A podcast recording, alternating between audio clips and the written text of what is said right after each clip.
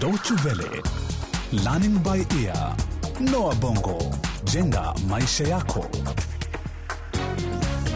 Karibu tena msikilizaji, katika mfululizo wa vipindi vyetu maalum vya Noa Bongo, jenga maisha yako kuhusu mazingira.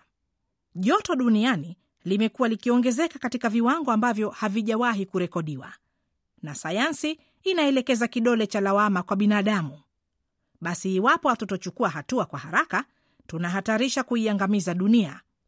Tega sikio usikilize mengi katika sehemu hii ya sita katika mchezo kuhusu mazingira kwenye makala ya Noa Bongo, jenga maisha yako. Unajua kwamba usambazaji wa huduma za umeme siku hizi umekuwa mbaya sana. Unaosema ni kweli Monika. Siku hizi umeme umekuwa ukizimwa kila baada ya siku moja. Gladys, hiyo ni kwa sababu katika sehemu ya nchi tulipo, moja kwa moja tunategemea kituo cha kuzalisha umeme kinachoendeshwa kwa makaa ya mawe ambacho kimejengwa miaka thelathini iliyopita. Kwa wewe Monika ni sawa tu, familia yako inamudu kuwa na jenereta la kuzalisha umeme. Sisi tusiokuwa na ubavu inabidi tuishie na vibatari vya mafuta ya taa. Ha, au mishumaa na halafu eti wanasema ni nchi inayoendelea. Ndiyo Moses, pengine ni kweli tunaendelea. Nimesikia wiki iliyopita kwamba baraza la mji linapanga kuweka jenereta jipya la kutumia diesel ambalo litasambaza umeme kwa mji mzima pamoja na hata viunga vyake. Kwangu mimi hayo yanaonekana kama maendeleo. Hmm, sina hakika kwa hilo. Tuseme huenda tukawa na umeme mchana na usiku. Lakini hicho sio ndicho unachokitaka? Mbona tena? Ndiyo, lakini siku hizi inabidi pia tufikirie juu ya mazingira, na sina hakika dizeli inasaidia kwa kiasi gani kupunguza athari kwa mazingira. Gladys, hebu fikiria jinsi mnavyofaidika kwa kuwa na umeme zaidi. Umesema kwamba wakati umeme unapozimika mnabidi mtumie vibatari vya mafuta.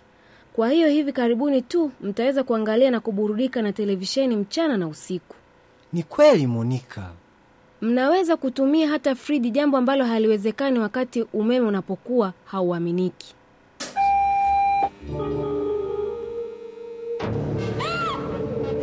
Haya, umeme huo umerudi tena. Sasa mambo mazuri, naweza kuvuta fikra. Naona bora niizime televisheni.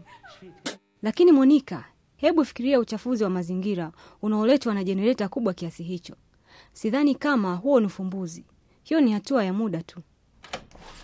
Shikamoo shangazi. Marahaba Monika. Jamani, huu ni shangazi yangu Suzana, anafundisha masomo ya mazingira katika chuo kikuu kiliyopo hapa. Hamjambo jamani? Hatujambo. Umefika kwa wakati mwafaka, kwani ndiyo kwanza Gladys alikuwa akitufafanulia kwamba jenereta la dizeli ambalo baraza la mji linapanga kuliweka litasababisha uchafuzi mkubwa wa mazingira. Ni kweli hayo anayosema?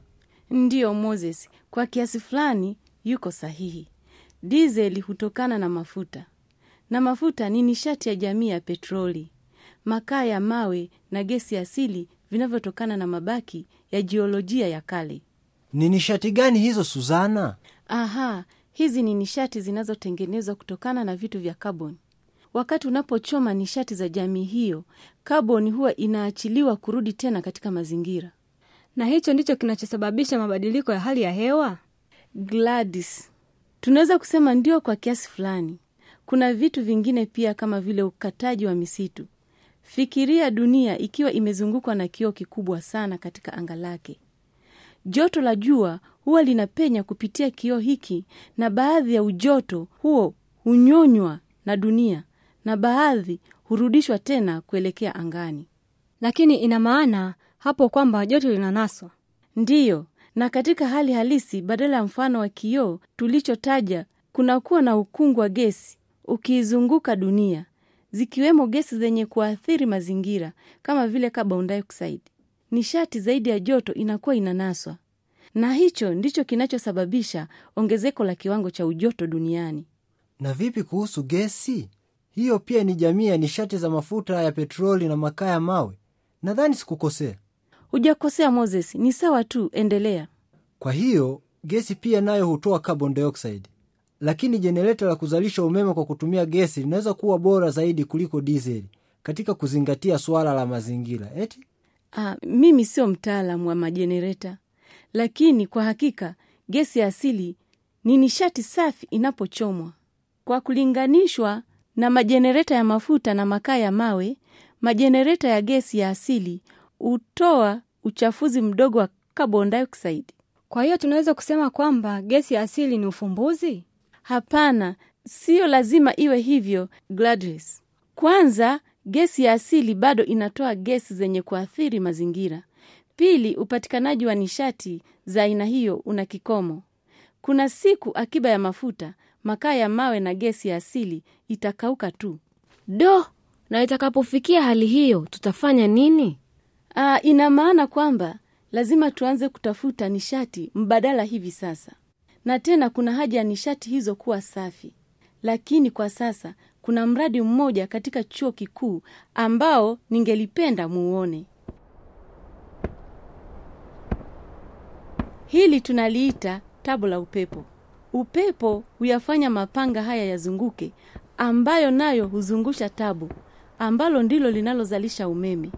Huwa tunalitumia hapa katika chuo kikuu kusambaza umeme katika idara yetu nzima ya sayansi.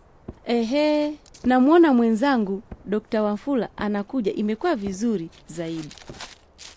dakta mnaweza kuzalisha umeme kwa kutumia upepo peke yake Ni sawa kabisa. Kwa kiasi gani inategemea ukubwa wa tabo lako na unayo mangapi.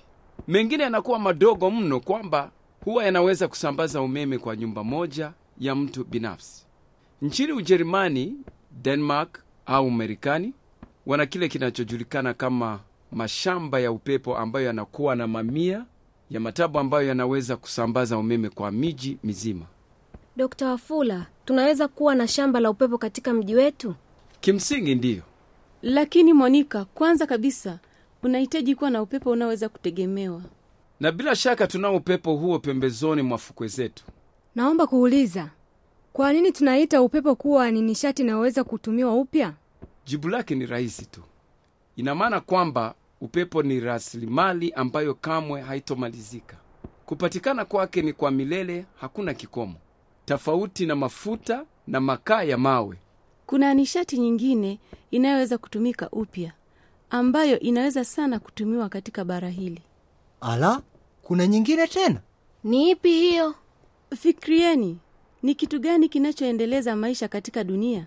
Aa, bila shaka litakuwa ni jua hilo. Hasa Gladys, nchi nyingi za Kiafrika hupata wastani wa mwanga wa jua angavu kwa siku 325 kwa mwaka, jambo ambalo huupa umeme unaozalishwa kwa nguvu za jua uwezo wa kusambaza nishati moja kwa moja kwa eneo lolote lile barani humo. Na je, mlikuwa mnajua kwamba jua hutoa nishati zaidi kwa sekundi moja kuliko nishati yoyote ile ya mafuta ya petroli, makaa ya mawe na gesi ya asili itakayoweza kutoa kati ya sasa hivi na wakati itakapokuwa imemalizika? du upatikanaji wa nishati usiokwisha hebu fikiria kila nyumba iwe na kifaa chake chenyewe cha kuzalisha umeme kwa nguvu za jua itakuwa bora zaidi Kwa hiyo kikwazo ni nini? Kwani vinginevyo nishati ya nguvu za jua ingelikuwa tayari inasambaza umeme barani Afrika.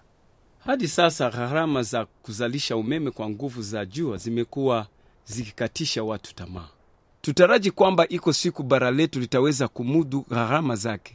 Na pengine hapo baadaye kuna siku tutakuwa na upatikanaji wa nishati safi ambayo watu wataweza kumudu na ambayo haitokwisha kamwe.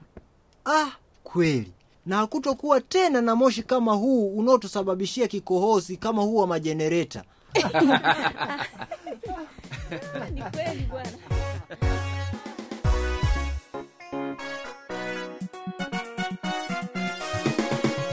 Hadi hapo msikilizaji, ndiyo tumefikia tamati ya sehemu hii ya sita katika kipindi cha Noa Bongo, jenga maisha yako.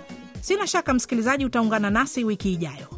Iwapo unataka kusikiliza tena kipindi hiki, anwani yetu ni www mkwaju lbe. Hadi wiki ijayo, kwaherini.